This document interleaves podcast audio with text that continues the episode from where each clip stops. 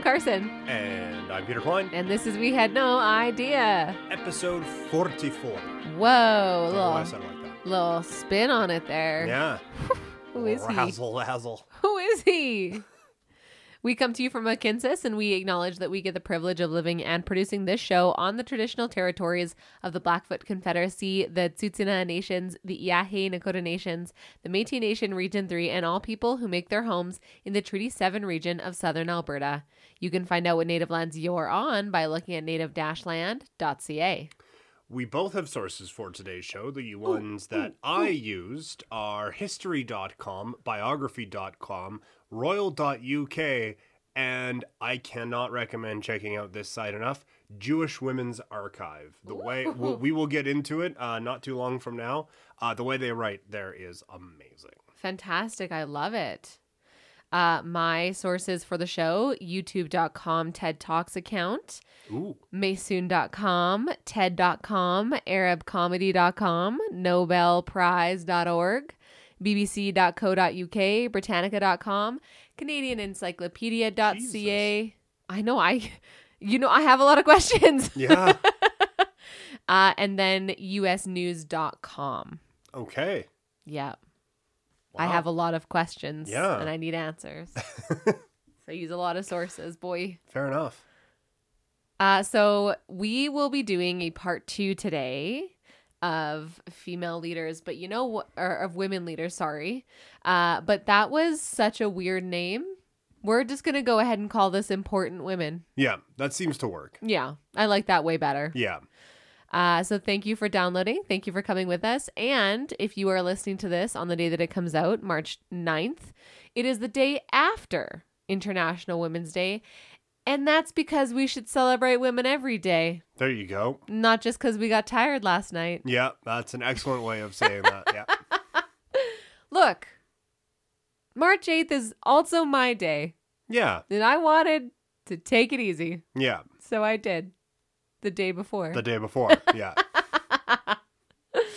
So thank you for downloading. Thank you for coming with us on this ride. And we hope that you uh, learn a little something with every episode. Um, if you want to send us an email, you can. We had no idea podcast at gmail.com. You can also find us on Instagram at we had no idea podcast. We almost have 100 followers. Oh, crazy. It has Oh, been pinging around right under 100. also, Yeah. um, we are at 5,000 downloads now. Oh, brings a tear to my eye. Under a year, 5,000 downloads. That is unbelievable. Yeah. Pretty I- stoked about it. Yeah. Stoked and also mortified. I can't Yeah. believe it, you know, it's it's not it's not unique downloaders. It's it's Mhm. 5,000. There's some repeat offenders in there. Yeah. Uh but that the thought of my words having been played 5,000 times. Someone finding out how stupid I am again and again and again. It feels real good. yeah. No, it's it pretty great, great. isn't it? Yeah. Yeah, I love it. I love it. So thank you. I really can't. Uh, I, I'm joking, but I, I we really appreciate uh, all the downloads and hitting this kind of landmark. You know, I think that we had hoped um that we would you know be able to say that one day you know we we got x amount of thousands of downloads uh but here we are and Yeah. it feels great Yeah. so thank you for all your hard work over the past almost year peter Uh, yeah. No, same to you. Oh my gosh, you're so welcome. Thanking me on Women's Day. Oh, wow. Would you like to start us off, please, today, Peter? yeah, absolutely. Um, Amazing. I'm going to start with Golda Meir. You're starting from the bottom of your list again. I am. Wow, you're such a rebel. right? Uh, that's why I had to do the long drawn out. I'm starting with. Oh, because you're scrolling. Yeah, exactly. so when I said um, about like the amazing writing of the Jewish Women's Archive, yeah. this is where that comes into play. Oh, fantastic. So it begins. In the pantheon of illustrious national leaders, there exists an even more elite subgroup female heads of state, among whom stands one Jewish woman, Golda Meir, the Prime Minister of Israel from 1969 to 74, uh, 74, sorry, pioneer, visionary, risk taker, indefatigable fundraiser, or whatever. Eloquent advocate. She was an activist of the First Order, one of the founders of the Jewish state, a woman whose life story is essential to the mythos of modern Zionism and that of Theodore Herzl, Chaim Weizmann, and David Ben Gurion. Whoa. Right? Wow. Meir was born May 3rd, 1898, in Kiev, Ukraine, hmm. tying into last week. Her father, Moshe Mabovitch, a skilled carpenter, and her mother, Bloom Nadtik, named her for her maternal great grandmother, a domineering matriarch who lived in the 1940, uh, or sorry, lived to be 94. My Wow. apologies. Uh, and who also took salt instead of sugar in her tea to remember the bitterness of Jewish diaspora. Diaspora. Diaspora. Thank you. I would like to be referred to as a domineering matriarch from now on. that, that is earned by putting salt in your tea instead of sugar. I'm going to put it in my Instagram bio right now. Meir identified most, she said, with her tenacious, intransigent relatives. Put an extra N in there, but that's fine. Especially her paternal grandfather, who was kidnapped at age 13 into the Tsar's army but resisted conversion to Christianity and refused to eat non kosher food. wow. Mm hmm. So, um, yeah. All I- of that to say. I want to become a Jewish woman so that the Jewish Women's Archive can write about me. Yeah. It's it's illustrious so far. Yes, yeah. We'll bounce around between their writing and, you know, mine. Uh, you'll probably Yeah. be able to tell which is which. No, I don't In think we 1903, um, her father moved to the United States. Two years later, she was eight. She moved along with him. At the age of 14, Meir graduated from 4th Street Elementary School as class valedictorian, but had to fight with her parents for the right to go to high school. She wanted to be a teacher. They wanted her to find a husband. That sounded like I was reading like a rom com thing. She wants to be a teacher. her parents want her to be a husband. What zany antics shall ensue? This summer. Quote, it doesn't pay to be clever, warned her father. Quote, men don't like smart girls. Defying him, she enrolled in Milwaukee's North Division High School and took after school jobs to pay her expenses. Still, arguments raged. Wow. Fed up, Meir ran away to live with her sister and brother in law in Denver, where she attended school and spent her evenings listening to Shayna's radical friends, anarchists, so, uh, socialist Zionists, and labor Zionists, whose debates helped refine Golda's political philosophy. Wow. A letter of apology from her parents allowed her to return home after a year. And in 1916, she graduated from high school and registered for a three year program at the Milwaukee Normal School, a teacher's training college. Which, by the way, I would never go to a place called, oh, yeah, totally normal school. Yeah. That just, that seems like a red flag to me. It's like, you putting that in the name makes me feel like, hmm, hmm. We're super normal here. We're super chill. You'll Right, be fine. exactly. Just come Yeah. here. You know, bring bring some staples, bring um a salt lamp, and you know we're just totally normal. It's fine. yeah. In 1917, in November, Britain issued the Balfour Declaration supporting the establishment in Palestine of a national home for the Jewish people. A month later, on Christmas Eve, Golda Mabovitch married Morris Meyerson on the condition that they would immigrate to Palestine. Um, the last names not really jiving. Uh, she would change it in 1956, but just so you know. Um, when they arrived in 1921, the admission committee rejected them, saying that the kibbutz, which is a uh, kind of a commune, was not ready for married couples. Stunned, they applied again. Uh, I believe the thing just said, What the fuck?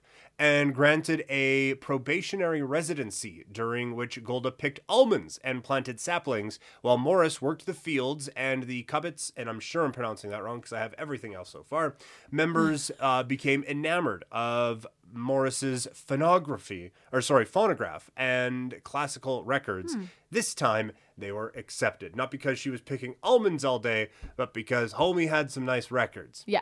In 1924, the couple moved to Jerusalem and soon had a son and a daughter. Golda intensified her political activity by representing the His Histadrut Trade Union and serving as a delegate uh, to the World Zionist Organization. You know why I know it's Women's Day right now? Huh. Because I haven't helped you with a single one of these. Yeah. And I'm not gonna. No, it's fine. Before World War II, much of the Middle East was under the control of France and Great Britain, as prescribed by the Sykes Picot Agreement of 1916, uh, officially termed the 1916 Asia Minor Agreement. British officials made promises to establish a Jewish homeland, but this never actually happened, and the matter was left for the next generation. Yeah, let them do it. The British White Paper of 1939 only called for a Jewish homeland, not a Jewish state, and it allowed Arab officials to determine the rate of Jewish immigration. During the war, Golda Meir emerged as a powerful spokesperson for the Zionist movement and fought hard against the policy, pleading that increased Jewish immigration was crucial in light of the persecution by the German Nazi regime. The British intensified their enforcements of the white paper policy by arresting many Jewish activists and illegal immigrants. When Moshe Shertok Sharett was arrested, Golda Meir replaced him as chief liaison with the British. She worked for him and many Jewish war refugees who had violated the British immigration policy. Or sorry, she worked to free him and many um, Jewish war refugee refugees who had violated the British immigration policy. Meir later organized fundraising events in the United States for an Israeli independent state. Much of her extended family died in the Holocaust. Hmm. In 1948, Israel declared its independence, and Meir was one of the signers of Israel's declaration. That same year, she was appointed minister to Moscow. But when hostilities broke out between Arab countries and Israel, she returned and was elected to the Israeli parliament. Israel Prime Minister David Ben Gurion sent Meir on a secret mission disguised as an Arab to plead with King Abdul I not to enter in a war against Israel. He declined, and conflict expanded to include the nations of Egypt, Transjordan, Iraq, and Syria against Israel. Hostilities ended with an armit- uh, armistice that preserved Israeli independence and increased its size by 50%. Meir served as Minister of Labor and worked to solve Israel's housing and employment problems by implementing major residential and infrastructure construction projects. In 1956, she was appointed Foreign Minister and helped establish relations with emerging African countries and strengthen ties with the United States and Latin America. At the age of 68, Meir wanted to retire from public life. She was tired and ill, but members of the Mapai political party encouraged her to serve as the party's secretary, uh, secretary general.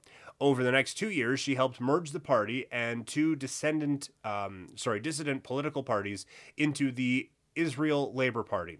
Following the death of Prime Minister Levi Eshkol in 1969, she put off retirement again and agreed to serve out the remainder of his term. That same year, her party won the elections, giving her a four year term as prime minister. She is elected as Israel's first female prime minister. She was the country's fourth prime minister and still the only woman to have held the post. Wow. During the uh, during her tenure, Meir gained a reputation as a savvy diplomat. During her tenure, sh- um, she gained economic and military aid from U.S. President Richard Nixon, which helped her open peace talks with the United Arab Republic in hopes of ending hostilities.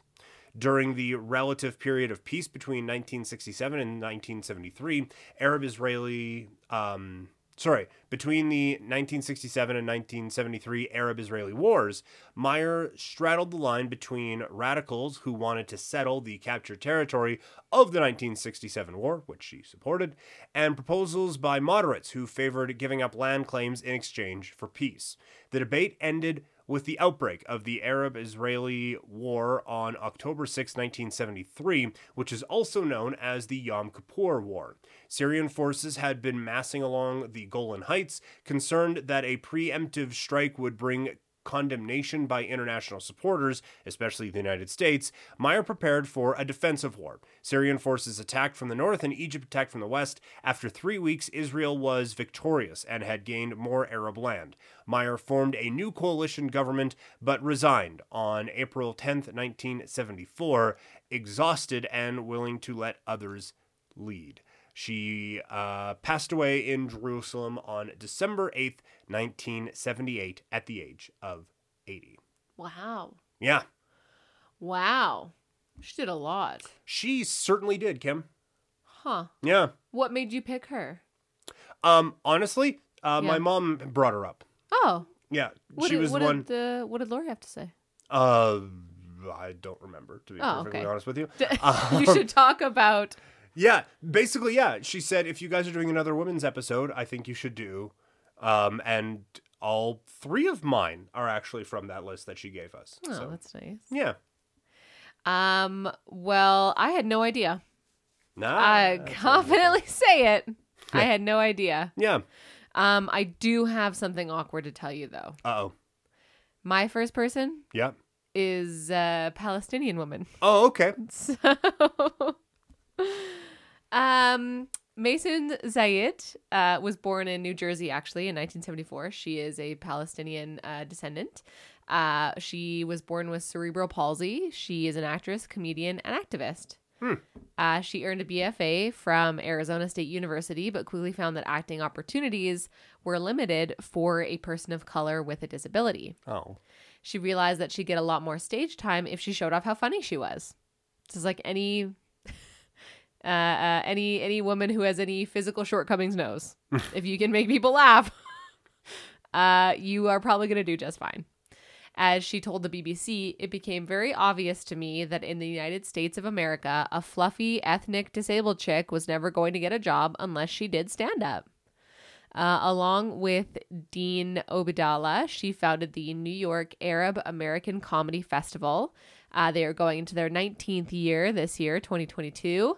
She spends several months of the year in Palestine and Palestinian territories running workshops for disabled and orphan kids in refugee camps, using art to help them deal with trauma. That's awesome. Yeah.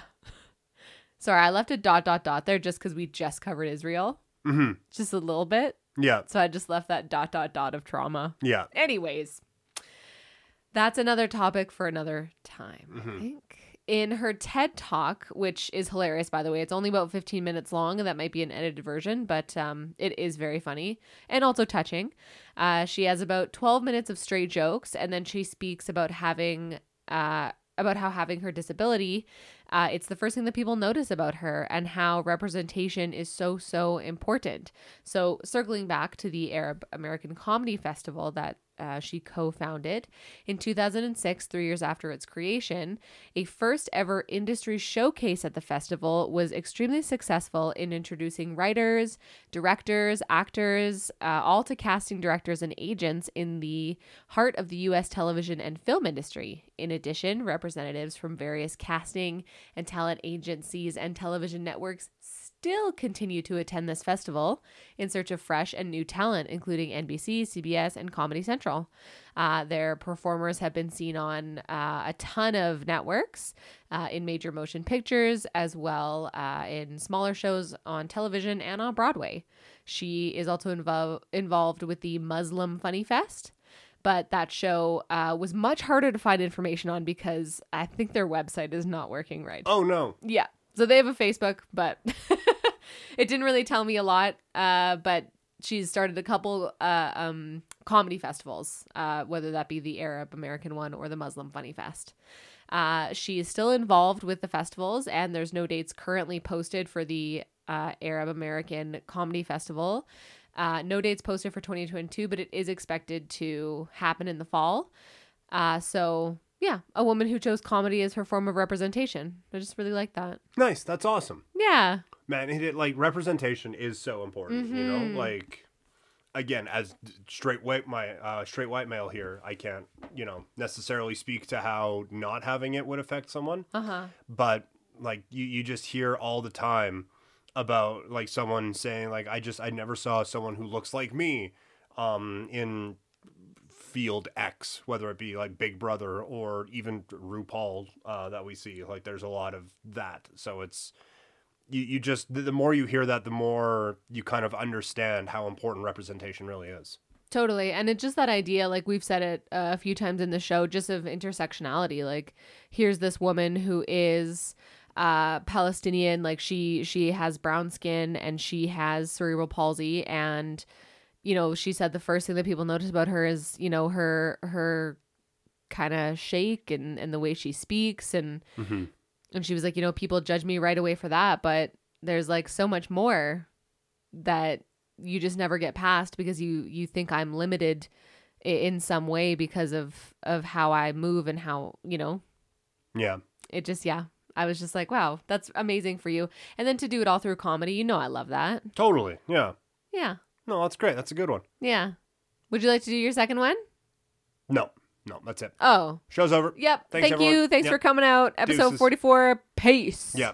It's just gonna be white noise for the next however long the rest of the recording is. Oh, Peter, it was always going to be white noise. Yeah, no, that's fair. Yeah. Um, all right. My next one is Indira Gandhi, Hmm. born on November 19th, 1917, as a. Okay, those are two different sentences. I should have. There, there's commas where there should be periods. Uh, so she's still born on November 19th, 1917. Born at a time, yes. Um, period. New sentence.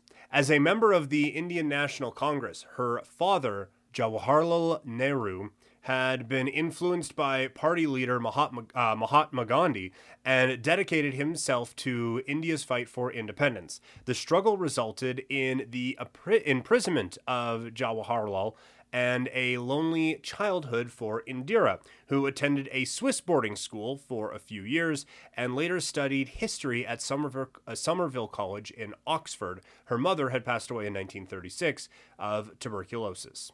One tactic of India's. on, sorry. Okay. Tuberculosis is something you don't hear every day. No, no, you don't get a lot of it. Get a lot of TB. No. Hmm. No. That's two references that we've heard in a week, though. Because there was that uh, Criminal Minds episode that we watched about it. That is, this is not relating Oh, to anyone the else other than us. But yeah. tuberculosis. yeah, yeah, yeah. Yeah, yeah, the guy that was a firefighter Yeah. saved the uh, the un- unhoused people, Mm-hmm. but then got tuberculosis. Yeah, and blamed the unhoused. Spoiler alert: season six. It's coming for you. Well, it's definitely not season six. What season is it? Eight. One tactic of India's nationalist movement was to reject foreign, particularly British, products. At a young age, Indira witnessed a bonfire of foreign, uh, foreign goods. Later, the five year old chose to burn her own beloved doll because the toy had been made in England.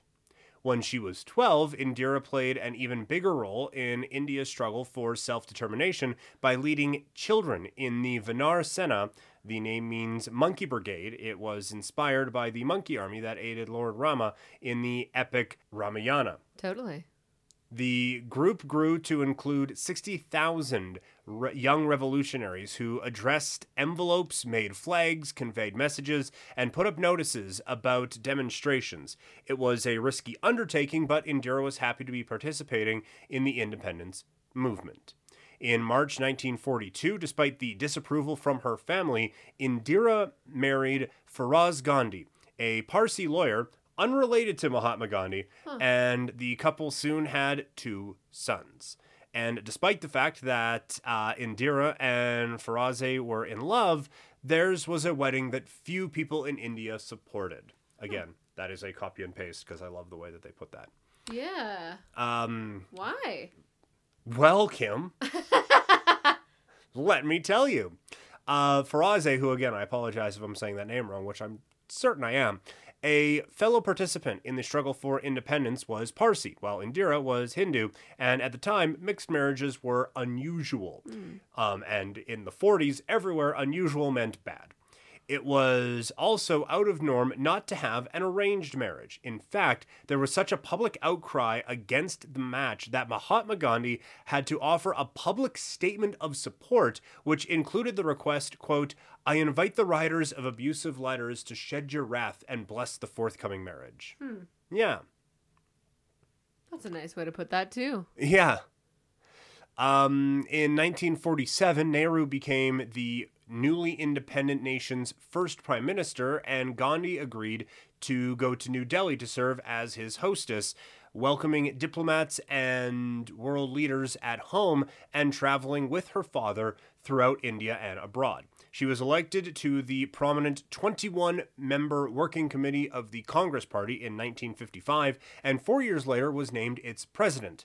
Upon Nehru's death in 1964, Lal Bahadur Shastri became the new prime minister and Indira took on the role of Minister of Information and Broadcasting but Shastri's leadership was short lived. Just two years later, he abruptly died, and Indira was appointed by, Cong- uh, by the Congress Party to be the prime minister. Hmm. Within a few years, Gandhi gained enormous popularity for introducing successful programs that transformed India into a country self sufficient in food grains, an achievement known as the Green Revolution. In 1971, Indira faced a crisis when troops from West Pakistan went into Bengali East Pakistan to crush its independence movement. She spoke out against the violence on March 31st, but harsh treatment continued and millions of refugees began to stream into neighboring India. Taking care of these refugees stretched India's resources. Tensions also mounted because India offered support to independence fighters. Making the situation even more complicated were geopolitical considerations, because don't they always? Mm. United States President Richard Nixon wanted the country to stand by Pakistan and China while arming Pakistan. Um, sorry, wanted the U.S. to stand by Pakistan, and China was arming Pakistan while India had signed a treaty of peace, friendship, and cooperation with the Soviet Union. And as we have been over, the United States and Soviet Union not exactly on the same terms, literally mm-hmm. ever. The situation didn't improve when Indira visited the United States in November.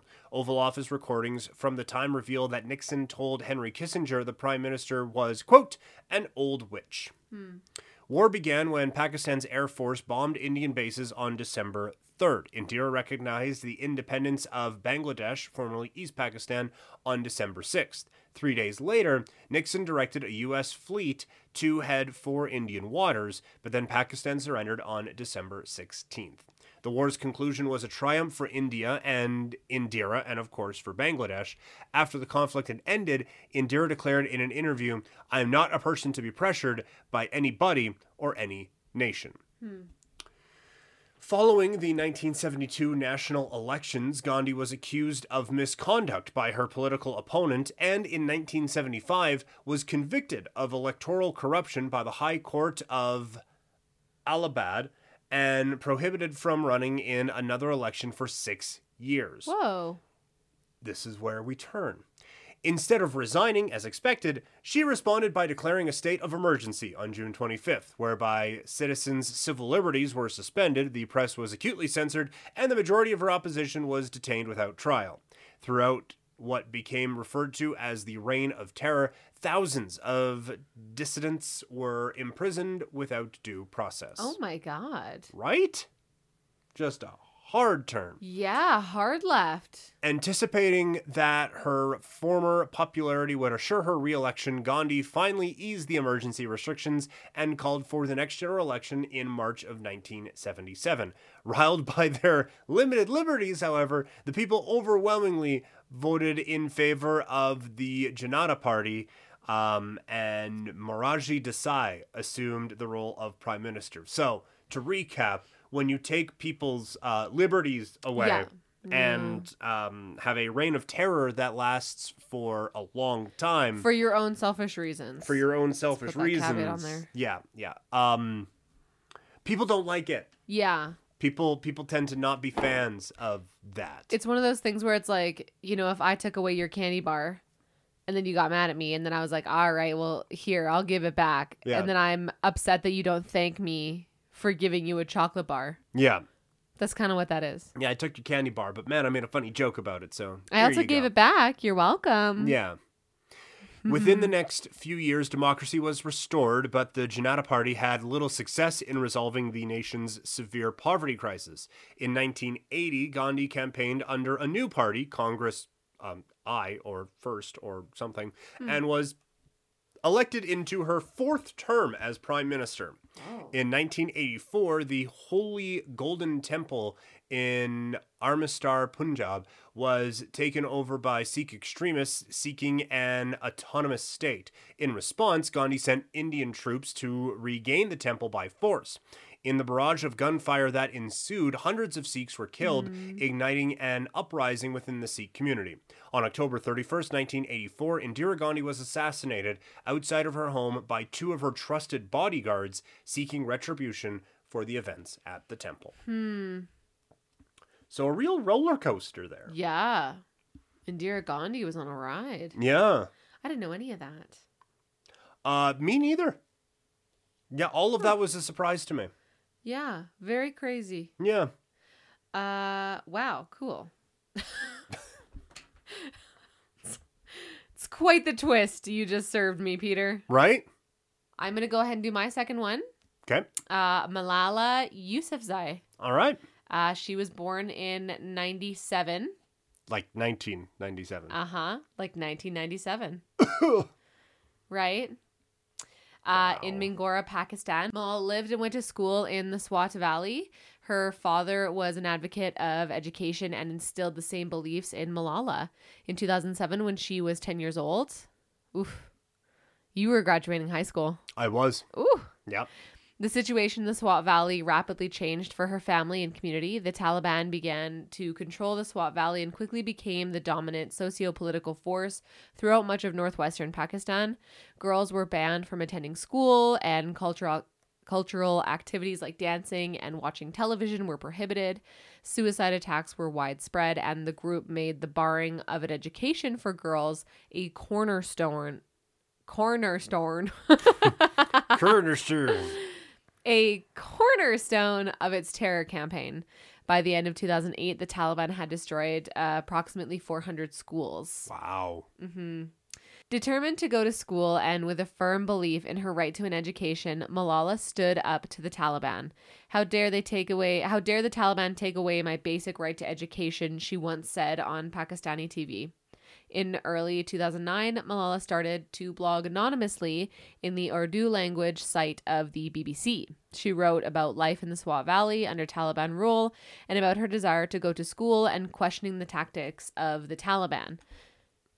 Right? Um there was a couple sources that I read about this. Mhm. Um I'm going to go with the blog Okay. on like on the Urdu side of BBC Yeah. um because some sources said it was an actual diary Mm. like a book Yeah. um but i i feel like the the blog is like I, th- I think that that might be like either a translating thing or like a loss in translation thing Oh, okay. i think it was digital Okay. um which will make sense because it it kind of catches fire here hmm Uh, and I don't think that just, you know, someone's book would. Anyways, it's not No. the point. In 2009, Malala became an internationally displaced person after having been forced to leave her home and seek safety hundreds of miles away. After several weeks, though, she was able to return home and once again started to use media and continued her public campaign for her right to go to school. Her voice grew, and over the course of the next three years, she and her father became known throughout Pakistan for their determination to give Pakistani girls access to free quality education. Her activism resulted in a nomination for the International Children's Peace Prize in 2011. That same year, she was awarded Pakistan's National Youth Peace Prize. But not everyone supported and welcomed her campaign to bring about change in Swat. Malala was shot in the head on a school bus by a Taliban gunman. Jeez. Uh, some of her friends were also shot that day. Um, she was shot on the left side of her face and she survived. Wow. Uh, she had to flee to England and live in exile there because a uh, fatwa was issued against her. And I had to Google what a fatwa is. Um, it is a pronouncement given by someone called a mufti that is an Islamic legal scholar. A fatwa is a formal ruling on a point of Islamic law, so a pretty harsh thing to pass on a young woman, but so is shooting her in the face. so Yeah. Also harsh. also harsh. Um, the world was appalled at what happened to Malala, and she quickly won the support of millions of people. At the age of 14, she became the youngest person ever to win the Nobel Peace Prize, and when she received it, I know, 14. When she received it, she joked that she was probably the first winner who still fought with her younger brothers. Uh, in 2013, Time magazine named Malala as one of the mm, 100 most influential people in the world. And on her 16th birthday, she spoke in the United Nations. In her speech, Malala called for equal right to education for girls all over the world and became a symbol of this cause. Wow. Yeah. Yeah, truly inspiring. Yeah. And another case, like, you know, I, I when I was kind of reading through her uh her accomplishments, I kind of thought about when we did our uh MLK junior podcast hmm and just that idea of the movement is bigger than you. Yeah. You know, she's she is fighting for her right to go to school, but it's like it's not just about her. No. and that's what makes it so inspiring and probably why people can see themselves in it and why you know people want to join her Yeah. yeah Yeah. No. She is someone who, like, we've heard about in the news for a long time. hmm Um, it's crazy she's that young still, but still like someone we, we have heard about, and uh, it's nice to know a, a little bit more backstory. totally yeah so she'll be what 25 this year Yep. yeah amazing good Yeah. for her Yeah, unbelievable. yeah Can't, very can't even begin to imagine what No. she's gone through. no Um, so from uh, one end of that spectrum to a bit of a different upbringing, okay sure we close the show today with Princess Diana. yeah okay slight differences for sure Mm-hmm. Yep. for sure For sure. um, Diana was born on July 1st, 1961. Together with her two elder sisters, Sarah Jane and her brother Charles, Diana lived with her father at Park House, Sandringham, until the death of her grandfather, the seventh Earl Spencer. I got this stuff from royal.uk. In 1975, the family moved to the Spencer seat at Althorp, a stately house dating from 1508 Stetler. in Northamptonshire in the English Midlands. you know that that's got to get shortened to like two syllables yeah Namp, it's like Nampshire, N- Northamptonshire is probably what it would be. Northamptonshire sauce. Her family rent, Worcestershire. her family rented Park House, an estate owned by Queen Elizabeth II, Prince Charles's mother. During Diana's time as a child on the estate, she may have played with Charles's younger brothers, Prince Andrew and Prince El- uh, Edward. Charles was 13 years older than Diana. Uh, still would be. Although she lost touch with him as a result of spending much of her youth attending prestigious boarding schools, Diana became reacquainted with Prince Charles after moving to London to live and work in 1978. In the capital, she initially worked as a nanny before taking a job as a kindergarten teacher at Young England School. The, and I'm quoting here, courtship of Charles and Diana lasted for several years, which means them their kids dated a bunch, before they were married at St. Paul's Cathedral uh, in London on July 29th, 1981. With the wedding, Diana was granted the title of Princess of Wales, as Charles's official royal title is the Prince of Wales. Uh, the princess was the first Englishwoman to marry an heir to the throne for 300 years. That from royal.uk. They felt it necessary to bring that up. Uh, the this again from the royal website. The Prince and Princess of Wales spent part of their honeymoon at the Mountbatten family home at Broadlands, Hampshire, before flying to Gibraltar to join the royal yacht HMY Britannia for a 12 day cruise through the Mediterranean to Egypt. They finished their honeymoon with a stay in Balmoral, which I will admit, when I was first reading it, I read Baltimore and I thought that was hilarious. Like, yeah, we just, uh, th- there's going to be a show coming out in a few years called The Wire. We just really into it. Yeah, totally. And you know what? I think that a lovely, a lovely piece of the Mediterranean is Baltimore. Yes. Yeah. Yeah. well, you see Baltimore with the, the, the harbors and whatnot, you know. Yeah, Lot- totally. lots of yachts passing through there. The Um, Orioles Yes. Yeah. and all that. Right. Jazz. Yeah. Yeah. Old Frank Sobotka deals with a lot of yachts coming through the harbor. Two pop culture references from the 2000s. Um, Prince Charles and Knock, Princess. knock, knock. 2004. Is that you? yeah.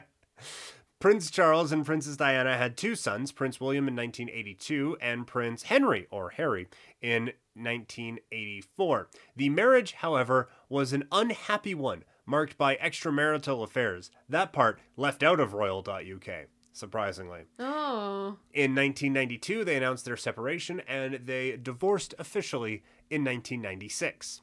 The Queen, the Prince, and the Princess of Wales agreed that the princess was to be known after the divorce as Diana. Hmm. So, all the titles stripped away. Put those whales back in the ocean.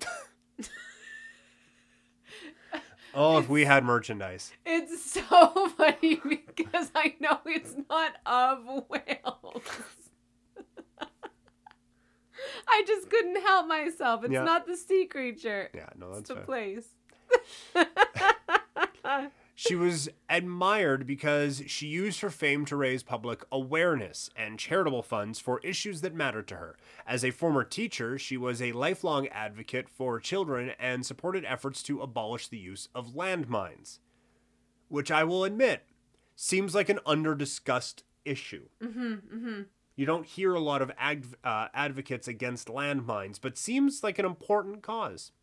She also advocated for AIDS related causes. She was the guest of honor at the opening of the United Kingdom's first dedicated HIV AIDS unit hmm. in 1987, and she is credited with helping to change the public's perception of those who suffer with the disease. Whoa. We kind of have a different view of it. Back then, it was like the plague, and everyone was really worried about it.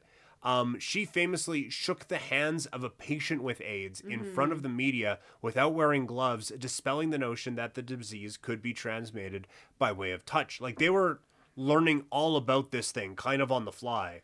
And for her to do that was a major, major moment. Totally, yeah. It's like, well, is it airborne or is it by touch or is it by saliva or is it by whatever? Right. They they did not know. Yeah. After her divorce from Prince Charles was Dunzo, Diana's relationship uh, with Egyptian filmmaker Dodi Al Fayed, the son of a billionaire and former owner of London's iconic Harrods department store and the city's soccer team, Fulham FC. Dodi is perhaps best known as the producer of the film Chariots of Fire. The couple's relationship quickly became the subject of tabloid fodder, and they were routinely harassed by the paparazzi wherever they went. I'm your biggest fan. I'll follow you until you love me. Papa paparazzi. On the evening Roach. I'm your. on the evening of August 31st, 1997, Diana and Al Fayed were dining privately in the Imperial Suite at Paris's famous Ritz Hotel. They had planned to have a quiet romantic meal at the hotel's restaurant. Al Fayed had reportedly purchased a ring for Diana earlier in the day, but they had to leave after 10 minutes because they were being disturbed by the press and other patrons. A reminder, paparazzi are the worst. At 11:30 that night, as they left the hotel to return to Al Fayed's Paris apartment, they were hounded by paparazzi, despite the fact that significant. I'm about to talk about someone dying in a car crash. Okay, okay, sorry, sorry. Limit sorry, the sorry, gaga. sorry. Uh, despite the fact that significant security precautions had been taken, including the use of a decoy vehicle which left from the front of the hotel. Diana and Al Fayed left the hotel using the rear entrance with French driver Henri Paul and one of the princess's bodyguards, Trevor. Driving a Mercedes S280 limousine. Sorry, Trevor Rees Jones.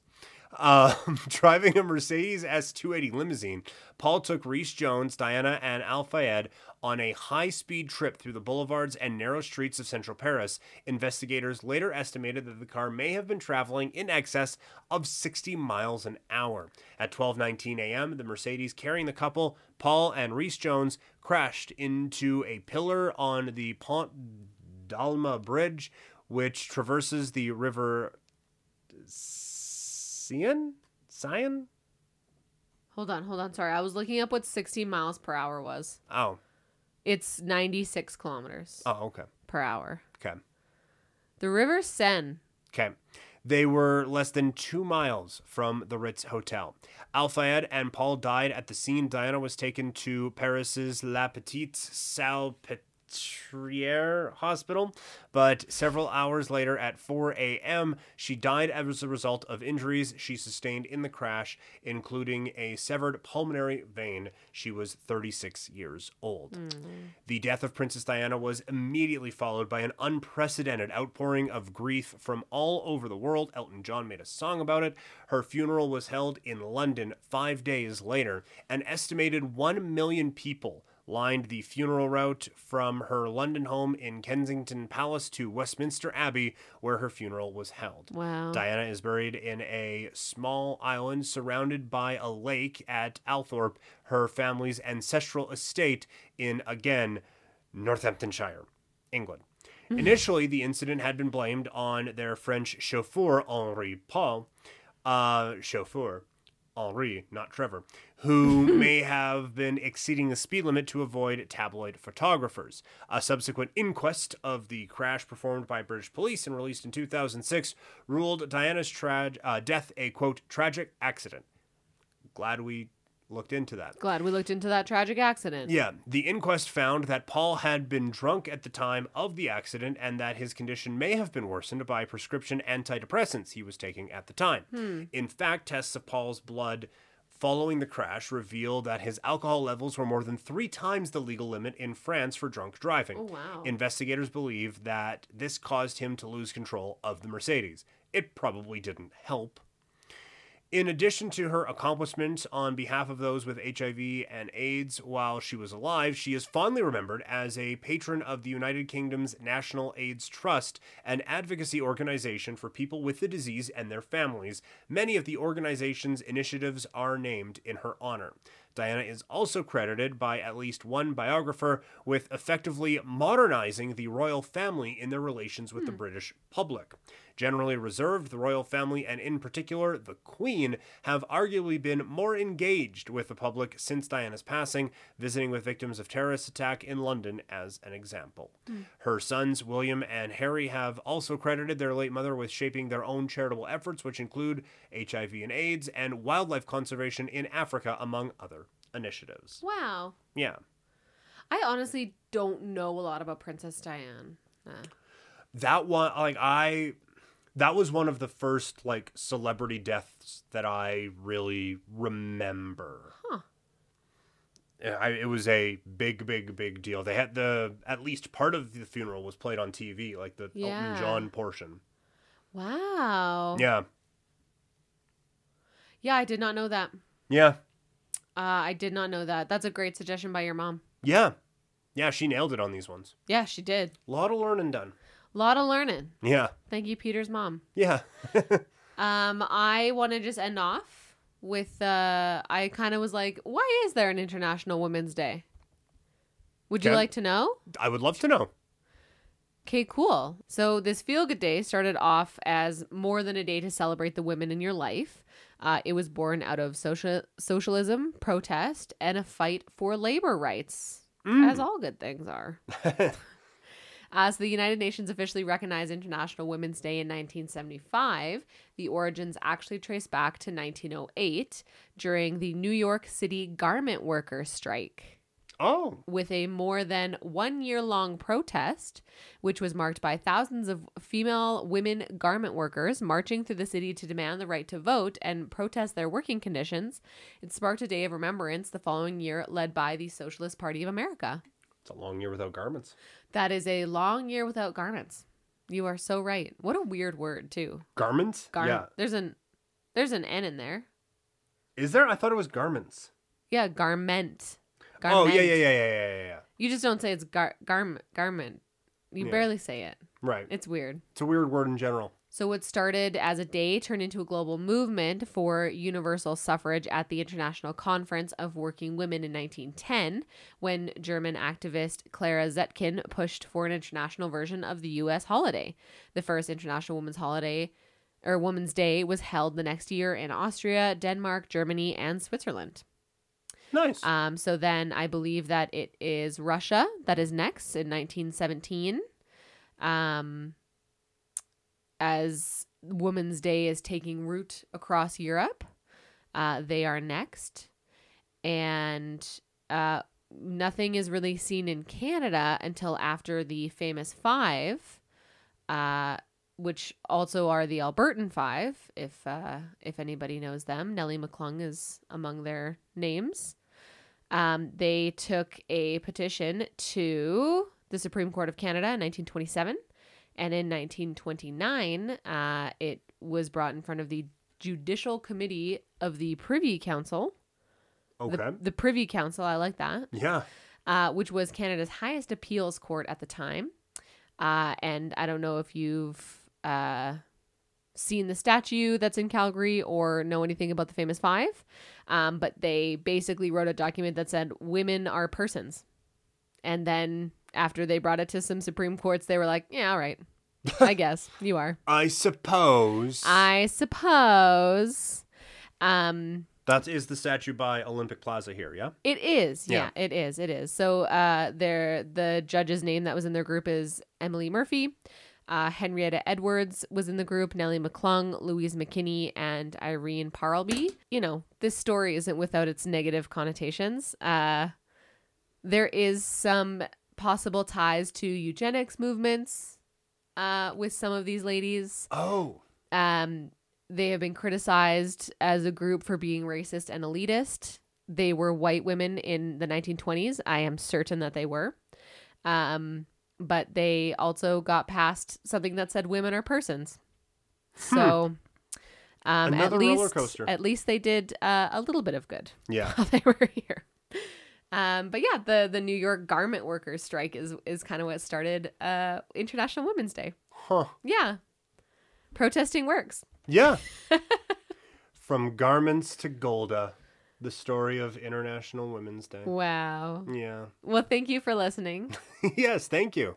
This Thank is one of you. our longer ones. yeah, it was. Thank you also for um for editing this podcast because I I couldn't do it on International Women's Day No, or the day after. or the day. Well, you're gonna edit it today. Am I? We'll talk. I'm gonna go watch TikToks Okay, that's fair. to celebrate myself Yes. and womankind. celebrate myself. What else am I supposed to do? Yeah, no, no, no, no, no, no. It's fair. It's just uh, you, uh, it's not a sentence I hear a lot. Anyways, uh, yes. So happy International Women's Day, which we should celebrate really every day, but Yes. March 8th will do, I suppose. Yeah. and, uh, you know, go tell the women in your life, all women, uh, trans women, queer women, uh, neurodivergent women, eh, all women, all women are women. Uh, go and celebrate them all today and every day is the message that we'll leave you with. Yeah. if you want to send us an email, you can. We had no idea podcast at gmail.com. You can also find us on Instagram at we had no idea podcast. Again, we're almost at 100 followers. So, like, if you don't follow us yet, Get you on should. it. Yeah. Get us to that trip dig. Yes. Yes. thank you, thank you, thank you for downloading, and we will talk to you next week. Bye. Bye.